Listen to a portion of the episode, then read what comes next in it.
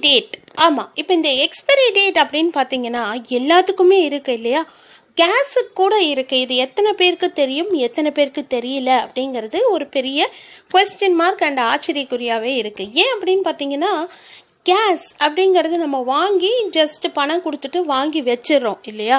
ஆனால் அந்த கேஸுக்கு பின்னாடி கூட எக்ஸ்பைரி டேட் இருக்குது அது இன்னுமே நிறைய பேர் நோட் பண்ணுங்கள் எப்படிங்கிறத நான் சொல்கிறேன் இப்போது நாலு சைடு வந்து அதோட வால் மாதிரி கொடுத்துருப்பாங்க இல்லையா? கேஸில் சின்ன சின்னதாக அந்த ஸ்கொயர் ஸ்கொயராக கொடுத்துருப்பாங்க இல்லை?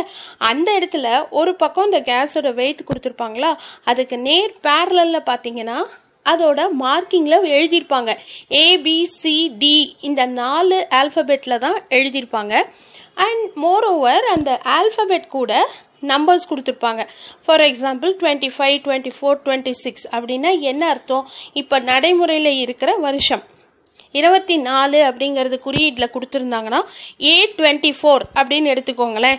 அது எடுத்துக்கிட்டிங்கன்னா என்ன அர்த்தம்? மாதங்கள் பன்னெண்டு தானே? ஸோ எவ்ரி த்ரீ த்ரீ மந்த்ஸுக்கு அதை ஸ்ப்ளிட் பண்ணிக்கணும். ஏ டுவெண்ட்டி ஃபோர் அப்படின்னு எடுத்திங்கன்னா ஜனவரி பிப்ரவரி மார்ச் அதே மாதிரி பி டுவெண்ட்டி ஃபோர் எடுத்திங்கன்னா April May June C twenty four எடுத்திங்கன்னா July August September D October November December so இதே மாதிரி கன்சிக்வெண்ட்டாக ஃபாலோ அப் ஆகிட்டே இருக்கும். Twenty five twenty six twenty seven it depends upon the manufacturer and seller இல்லையா? So இதுவுமே இந்த மாதிரி பார்த்து வாங்கி யூஸ் பண்ணுங்கள் பிஃபோர் இருந்ததுன்னா உடனடியாக அவங்கள மாற்றி தர சொல்லுங்கள் இது ஒரு இன்ஃபர்மேஷன் உங்களோட ஷேர் பண்ணலாம்னு நினச்சேன். தேங்க்யூ